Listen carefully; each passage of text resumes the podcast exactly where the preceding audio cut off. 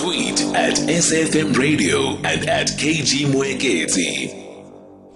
Welcome back. Uh, it's uh, 21 past 7. Let me clarify that uh, it turns out we have a problem with our WhatsApp line. So uh, instead, if you do want to get in touch, 0891104207, let's talk for a change. You know, uh, people don't talk in, on the phone anymore, or you can SMS us on 41391. So let's talk to the people that are at the forefront of the fight against COVID 19. The heroes and heroines uh, of the fight against COVID 19 are doctors and nurses who make it their business to fight for for our lives every single day. Dr. Kheswa Masinga is a medical doctor. She also does weekend sessions at Addington Hospital in Durban in casualty, and uh, she joins us on the line now. Dr. Masing, Dr. Masinga, thank you so much for your time. Good evening, KG. Good evening to FM listeners. Thank you for having me. So, I mean, life was coasting in a way that life can coast until, uh, you know, the World Health Organization said uh, it's official. We have a pandemic. It's called COVID 19, and uh, this is how it gets transmitted. And the whole world uh, was redefined, particularly redefined for people who work in your profession. How has life changed for you as a medical doctor in the midst of the COVID 19 pandemic? Thank you so much for this wonderful opportunity to actually celebrate and salute all the front frontline workers, especially those that have to deal with the pandemic at a grassroots level, such as a GP as myself, the nurses, the paramedics. You know, even the lives of receptionists have changed. The whole standard of practice has changed. To, to protect sometimes your own patients, you have to ask that uh, those that are suspecting might be inflict, might be infected, they, they actually need to call and make an appointment so that you avoid having a large waiting list, uh, waiting area in your practice. It has changed the whole standard of practice. Um, it, sometimes we actually ask patients if you think you might have been exposed, please stay in your car, make an appointment so that the practice is prepared and uh, we don't actually uh, infect other patients that could be waiting for other things. You know. Yeah. So the, basically, the way you do your business even has changed. I mean, somebody obviously can't just walk in and say, I suspect. There's all of those dynamics uh, that have to happen. I'm told also we're in the era of the telephone consultations, or and and in a way, it sort of affects the personal relationships with uh, uh, with patients because you know I used to assume medicine to be a hands-on profession. You know, your doctor has mm-hmm. to touch your forehead. Uh, you know, your doctor has to you know sit with you and have an understanding of whatever it is that you may be going through. So now you're also having to use technology for consultations. I think that has been the greatest breakthrough uh, for us as medical practitioners.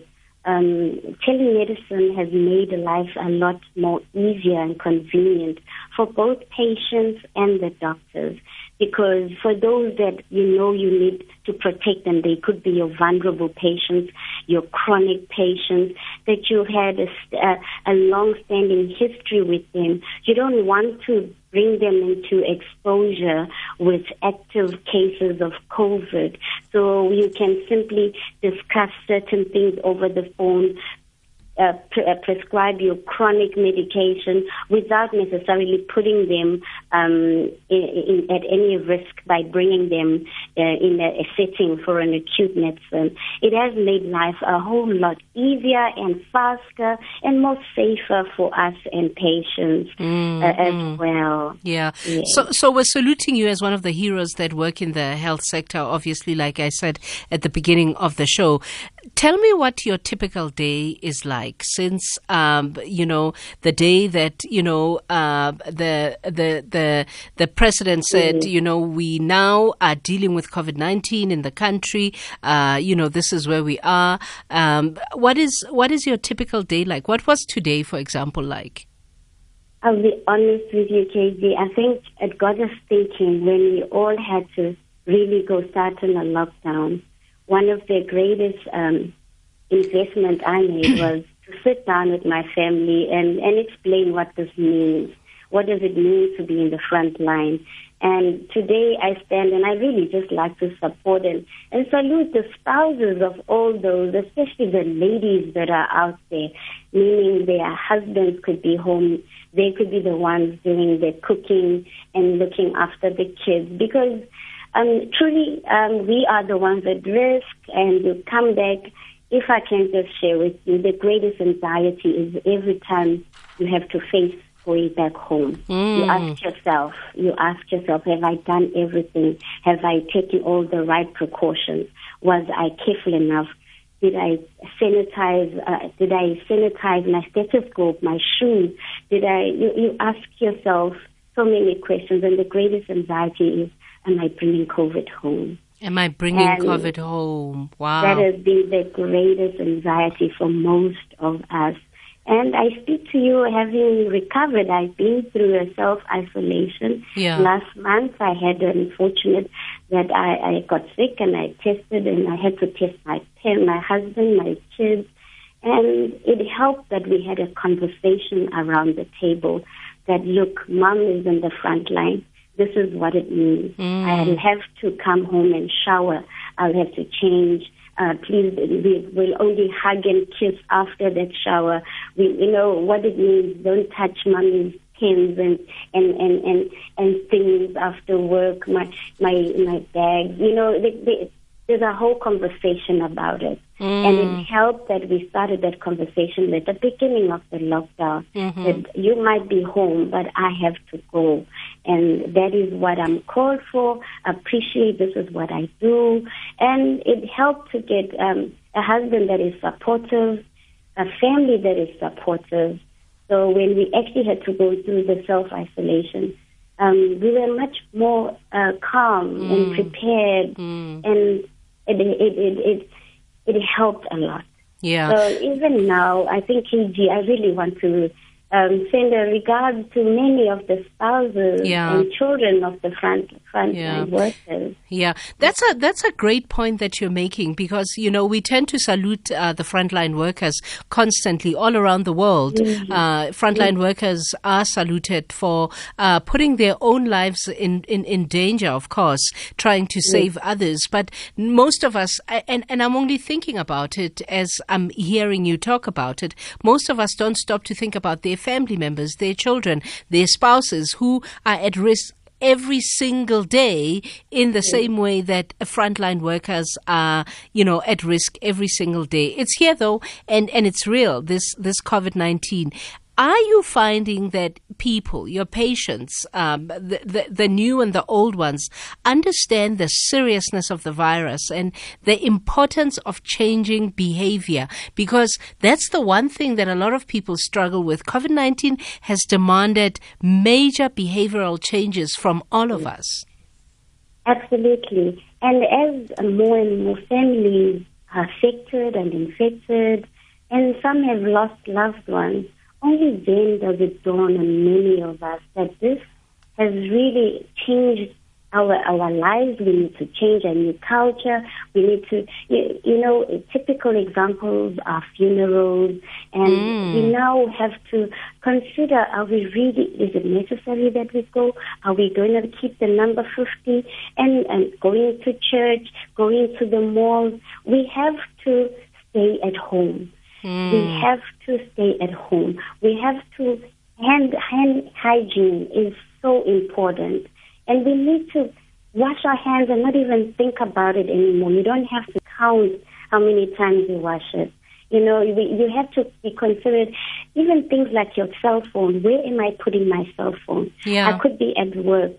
Am I going to leave it in the patient's desk or am I leaving it? You know, there is so much that we have to be aware of what we are doing. Yeah. And therefore protect ourselves and protect our loved ones.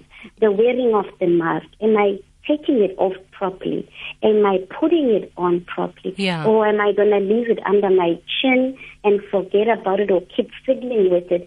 Therefore, though it's there, your PPE, but it's already contaminated. Yeah, so yeah. it's all about learning behavior, but we don't give up. Yeah. We keep teaching, especially um, when we deal with patients at a grassroots level. It's important to educate as much as we can. Yeah. To help prevent yeah. the use I, I want to take you back to the start of uh, your journey. Um, you know, when, when little children grow up, uh, you know, uh, most kids are asked the question, so what do you want to be when you grow up? And the answer that they will give is, I want to be a doctor. Because I suppose in many ways, uh, when children are growing up, uh, being a doctor is very romanticized. You know, it's seen as, as a very ideal kind of career. Uh, you know, I think even parents get a lot prouder when their children come home and they say, Mom, Dad, I want to study medicine. Let's talk about your journey in the medical space. Did you always want to be a doctor? And did you ever anticipate that in the journey of you being a doctor, uh, because I'm sure you've read uh, as a medical person about, you know, uh, pandemics and how they have happened throughout history and time. Uh, but, you know, did you ever imagine that it there would be one that happens at the grand scale that COVID 19 is happening at in your time as a practicing GP? Absolutely not. I I grew up as a young girl wanting to be a doctor. I think it's the most fulfilling to think that you are assisting somebody to good health is the most humbling and most fulfilling uh, mm. uh, work that I could ever think of. Um, it's it's absolutely humbling to be alive at this time during the COVID nineteen it is indeed a privilege to see when medicine is changing and transforming. Mm. Back in the days when I was in school, telemedicine was a was an almost no-no. But now we are in an era that demands us to embrace it and use it more efficiently. Um, it is humbling when you look into someone's eyes when they are absolutely confused as to what is going on and be able to explain in layman's terms, this is what is going on in mm. your body and this is how we can assist. Just looking into someone's eyes and giving them hope, it is the most fulfilling thing. And you sleep at night feeling that you've changed someone's life. Yeah. So I'm absolutely grateful for the opportunity to work as a public servant and also as a frontline um, worker at this time during the COVID uh, our country needs us. We always said when we go to medical school, we want to make a change. Mm. And I think in our small spaces, there are many South Africans that are making that change and creating a better future for our children. Yeah, oh, that's incredible, very inspiring. Uh, by the way, in case you just joined us at uh, 7:33 on on SAFM 104 to 107, we are saluting uh, the frontline workers, and today we chose Dr. Portia Kheswa Masinga. Dr. Pes, uh, Dr. Kheswa Masinga is a, a GP. Uh, she opened uh, her practice in 2017. she also does the weekend sessions at the Addington Hospital in Durban in casualty. I, I want to move now because we focused your work on your GP uh, office, um, uh, between uh, the one the the office you opened, Doctor uh, Kheswa Masinga, in 2017. But you say uh, you go to casualty every weekend at Addington Hospital, busy hospital. That tell me about your experience uh, when you're at Addington on the weekends, because I'm assuming it's very drastically different uh, to what you deal with at your at your offices. It is very different because that is a public service and it's uh, most humbling. It is you, you feel you are in touch with primary health care in casualty because you see patients. It's a nice exposure to trauma patients and also to just the chronically ill patients and coming emergencies in casualty. It, it helps to be in touch so that you don't end up seeing the, the normal flu um, at the practice and the chronic hypertension and the diabetes. It is a nice combination of um, exposure to medicine. Therefore, it, it, keeps me inspired and motivated as well. Um, yes. Mm and the, let's talk the challenges, uh, both um, um, in your practice and in the extra work you do uh, on the weekend, in the challenges you've had to overcome in general in your journey as, as a medical doctor. Um, choosing which fields to go to. Um, now, as a GP, uh, we, it, it becomes a journey with your patients it is so important. I can't stress it enough, KG, that every family should have a family doctor, not just to fill out the form, but somebody that will have your history, somebody that will know all your chronic conditions, how they manage, and how you are coping. I had a lot of patients that even through testing for COVID were able to, it's about accessibility to good health and service. We're still able to do telemedicine and uh, check up on them. How are you doing? You can see this one is struggling. Then do you want to call an ambulance? Would you rather? So it, it's it's it's a nice variety of medicine that you can um, have a, um, a journey that you go with your patients. You know, you monitor them, you take them through even through the anxieties of chronic conditions, um, and also uh, working as and you're referring in time and making sure that you manage your patients in a holistic approach. Mm. You get to know and understand what they go through and, and what is it that they need. So in, in, in, in GP practice, it's mostly family, um, it's mostly individual, it, and then you, you, you see in casualty, it gives you just a different spectrum of patients and diseases altogether. Yeah. So I've tried to keep the journey alive and keep the medicine and also learning more and because you have to continually develop your skills, keep up with the new uh, routine protocols mm. and, and, and standards of medicine. So it, I, it's a combination. I know that most of us, once we practice, we keep in private practice, but I feel we, we have an opportunity to give that to our communities that cannot necessarily afford private health uh, when we offer services in, in, in, public service. Yeah.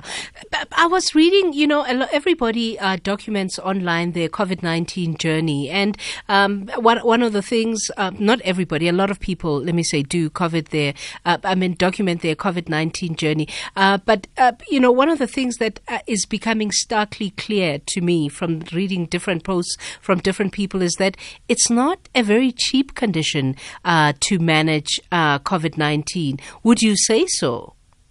I would definitely confirm that, KG. From the test itself, the test itself is very expensive, and, and not every patient can afford it. It's mm. really for those with medical aid.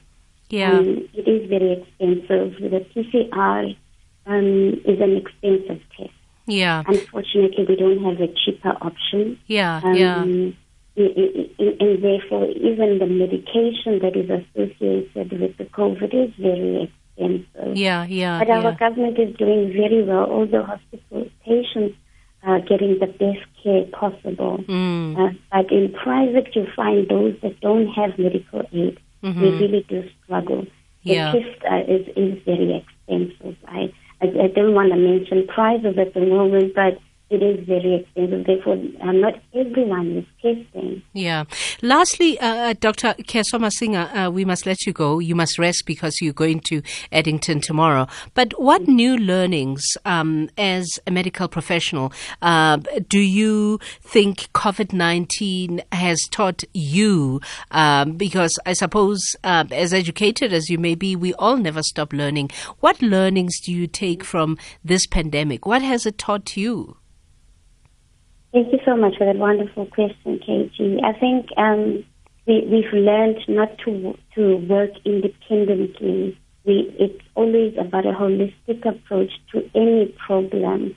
Now, even at the level of being a GP, mm. as I mm. say, the COVID came and we all had to look, okay, at my level in my space, what is it that I can do to protect my staff, to protect myself, and even to protect my patients in this space. Mm. And you start thinking, um, how can I uh, screen patients so that I minimize risk for others? Yeah. As I said, you start developing ways of isolating cases. If someone is very sick and you're worried, you actually say, please stay in your car.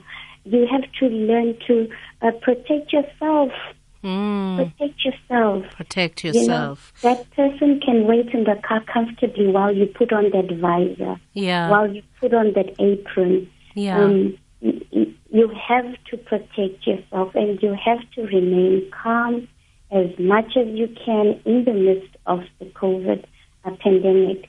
and appropriate PPE is is the hallmark.